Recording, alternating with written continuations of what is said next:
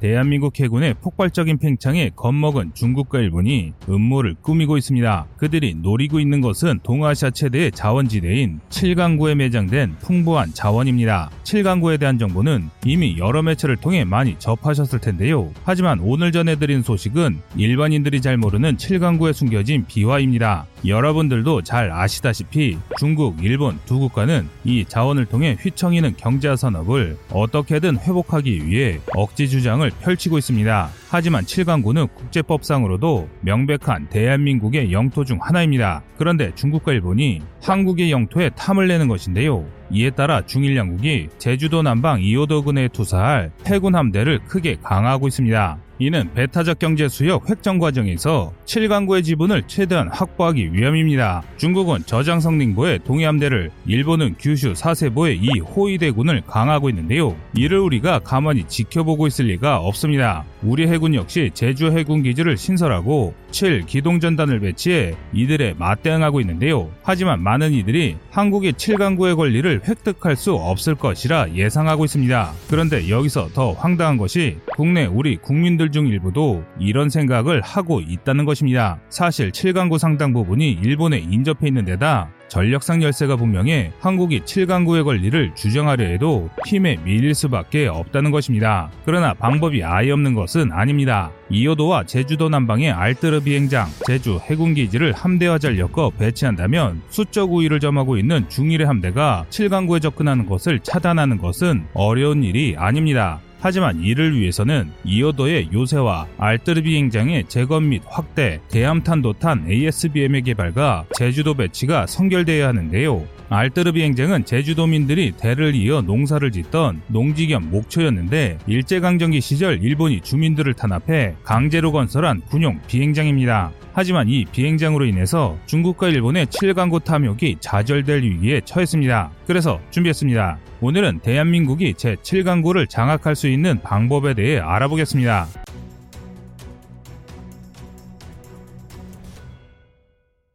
현재 7강구는 한일 양국가 간 파워게임으로 인해서 어느 국가도 개발하지 못하고 있습니다. 그런데 전혀 생각하지 못한 엄한 중국이 나타나 7강구에 손을 뻗치기 시작했습니다. 중국은 이미 80년대에 7강구 외곽에 시추 시설을 건설하고 해저 파이프라인을 건설해 자원을 채취하고 있습니다. 일본이 이를 막으랬으나 그럴 경우 우리 한국과 공동 개발을 해야 했기에 이도저도 하지 못했는데요. 그 결과 영유권을 주장할 만한 명분이 충분한 한국과 7강구와 가장 인접한 일본은 7강구에 손을 못 대는데 어느샌가 중국이 빨대를 꼽아 우리의 자원을 가져가는 기가 차는 일이 벌어지고 있습니다. 7강구 자원에 대한 통계는 분석마다 차이가 심합니다. 그중 가장 신뢰할 수 있는 연구 자료에 따르면 미 우드로 월슨 연구소에서 7강구의 석유 매장량은 천억 배럴에 달할 것으로 추정됩니다. 이는 기름부국 사우디아라비아 추정 매장량의 40%에 달하는 엄청난 규모이며 배럴당 가격이 80달러 육박하는 최근 유가를 기준으로 할 때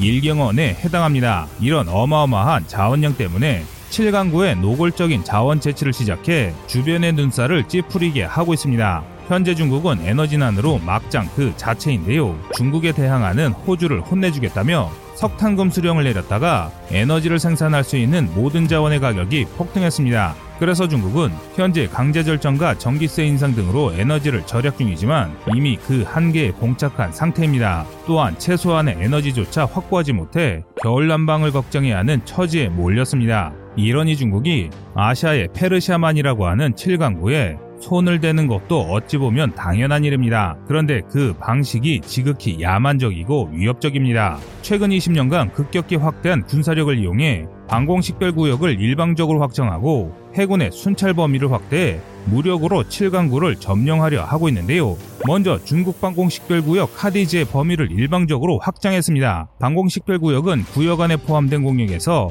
해당 국가의 공군이 항공기를 식별하고 이동 위치를 감시하고 또 통제합니다. 뿐만 아니라 비행기에게 없는 항공기가 방공식별구역에 나타나거나 자동 위치 정보 시스템 AIS를 끄고 비행하는 미상의 항공기가 등장할 경우 퇴거를 요구하거나 경우에 따라 격철 수도 있습니다. 즉 방공식별 구역은 자국영공의 연장선이라 보시면 되는데요. 그런데 중국이 주장하는 남중국해의 방공식별 구역은 우리 국민이 거주하는 대한민국 최남단 도서 마라더의 코앞까지입니다. 당연히 이어도와 칠강구 역시 중국 방공식별 구역에 포함되는데요.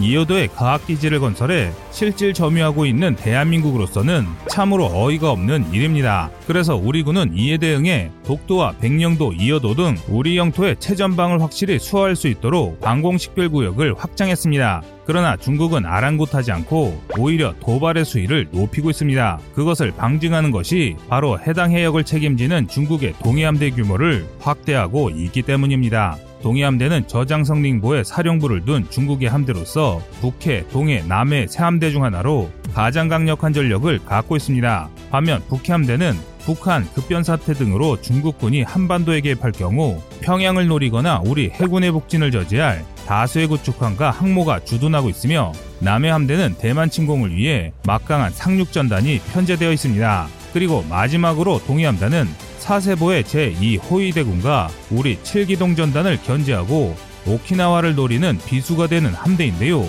2020년을 기준으로 중국의 동해함대 전력은 대형함을 기준으로 구축함 11척, 유도탄 호위함 17척, 호위함 6척, 잠수함 17척으로 구성됐습니다. 심지어 지금 이 순간에도 더 강해지고 있는데요. 준 이지스급 구축함 052D형 쿤민급과 배수량 15,000톤급 05형 난창급이 매 수척씩 동해함대에 신규 배치 중입니다. 이에 대해 054형 장카이급, 056형 장다호급 호위함 전력 역시 확충되고 있는데요. 이 정도의 규모는 대한민국 해군 전체 전력의 약 3배에만 먹는 전력입니다. 중국이 이렇게 전력을 확장하는 이유는 한국의 구축함 9척으로 구성된 7기동전단과 일본의 구축함 8척으로 구성된 제2 호위대군은 물론 사세보에 주둔 중인 미 해병대 아메리카급 상륙함을 포함한 오키나와 주둔 미군을 압도하기 위함입니다. 즉 중국은 최종적으로 일본을 오키나와에서 밀어내고 7강구와 남중국해의 해운 물류를 통제하겠다는 속셈인데요.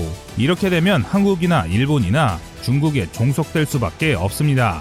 그래서 대한민국은 7기동 전단을 7기동함대로 확대 개편하고 항모를 전력화해 제주도 남방에 투사할 수 있는 우리 군의 전력을 2030년까지 구축함 18척과 경항모 한 척으로 확장해 중국의 야욕을 꺾으려 하고 있습니다. 하지만 전체 군함수로는 중국에 비해 부족한 것이 사실입니다. 그래서 현재 한국 해군은 우리 해군 전력의 양적 증대는 물론 질적 증대를 추진함으로써 중국과의 차이를 줄이고 있는데요. 반면 한국과 달리 모자란 옆나라 일본은 질투의 눈이 멀어 정신을 못 차리고 있어 문제입니다. 일본 해군의 총전력은 분명히 대한민국을 압도합니다. 그러나 주변국에 밑보이고 남을 무시하기를 즐겨하는 일본답게 적이 너무 많아 모든 전력을 집중할 수 없는 지경에까지 이르렀는데요. 이 때문에 일본이 7강구에 즉각 동원할 수 있는 전력은 사세보에 주둔한 제2호위대군과 사세보 지방대 뿐입니다. 이는 우리 7기동 함대로 확장될 대한민국에도 미치지 못하는 전력인데요. 그러나 일본은 가장 큰 위협인 중국을 견제하기보다 한국이 7강구를 차지하지 못하는데 혈안인 모습입니다. 사실 7강구 대부분은 일본 규슈 연안과 인접해 있습니다. 지도로만 보면 7강구 대부분을 일본이 차지할 수 있을 것만 같아 보이는데요. 그러나 배타적 경제 수역 이이지를 기준으로 하면 이야기가 달라집니다. 이이지는 자국연안으로부터 200캐리, 약 370.4km까지의 바다에 있는 모든 자원에 대해 그 나라의 독점권을 주는 국제적 합의입니다. 그런데 이를 기준으로 할 경우 한국 역시 7강구 대부분 지역에 배타적 경제권을 주장할 수 있습니다. 게다가 한국이 먼저 영유권을 주장했으므로 일본은 절대 7강구를 독점할 수 없습니다. 정상적이라면 영유권을 주장한 한국이 약간 우위를 갖거나 공평히 지분을 나눠 공동 개발을 하는 것이 맞는 상황인 것이죠. 하지만 욕심에 눈이 먼 일본은 평화를 위해 맺은 공동 개발 조약을 개발 방해에 악용했습니다.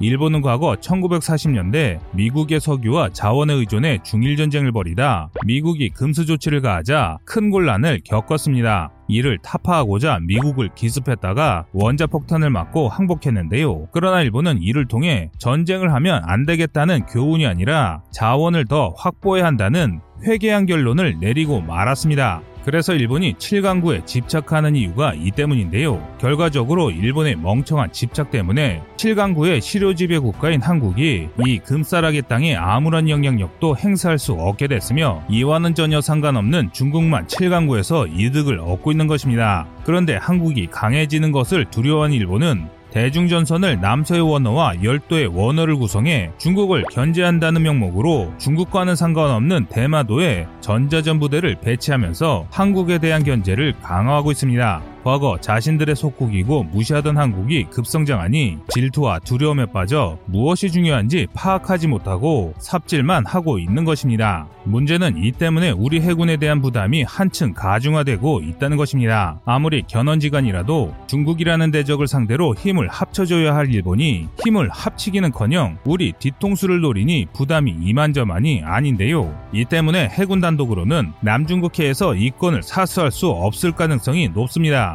그렇다면 우리는 이대로 7강구를 포기해야만 하는 것인지 의문이 드는데요. 그런데 사실은 그렇지 않습니다. 몇 가지만 한국이 준비만 한다면 7강구는 물론 제주도 남방해역까지 막대한 영향력을 끼칠 수 있게 됩니다. 바로 이어도와 알뜨르비 행장 그리고 제주 해군 기지입니다. 이어도는 국제법상 암초로 분류됩니다. 섬의 대부분이 수면 아래 잠겨있기 때문인데요. 그래서 우리가 지은 이어도 기지 역시 바다 위에 떠있는 구조물처럼 보입니다. 하지만 이어도를 인공섬으로 바꾸고 요새화한다면 모든 국제법은 한국에게 유리하게 바뀌게 됩니다. 과거 중국은 남중국해에 인공섬을 만들어 비행장을 지었고 일본은 이어도보다 작은 암초에 시멘트를 퍼붓고 섬이라 주장하고 있습니다. 우리가 이어도에 시멘트를 부어 요새를 만들고 독도 수비대처럼 병력을 파견한다 하더라도 두 국가는 반론할 명분이 없는 것이죠. 물론 해군력에서 밀리는 대한민국이 아무런 준비도 없이 그런 짓을 했다간 중일의 연합공세에 이어도까지 뺏길 가능성도 있습니다. 하지만 이호도의 후방인 제주도에서 이호도를 받쳐줄 군사기지가 있다면 그 얘기는 달라지는데요. 바로 제주도 남방의 알뜨르비 행장이 그 역할을 해줄 수 있습니다. 알뜨르비 행장은 과거 일본이 일본 본토를 공격할 미국의 함대를 요격하기 위해 만든 비행장으로 제주도 최남단에 위치해 있습니다. 지금은 버려진 비행장이나 우리 공군이 꾸준히 관리하고 있으며 각도를 약간만 틀면 이호도로 직행하는 비행장이 됩니다.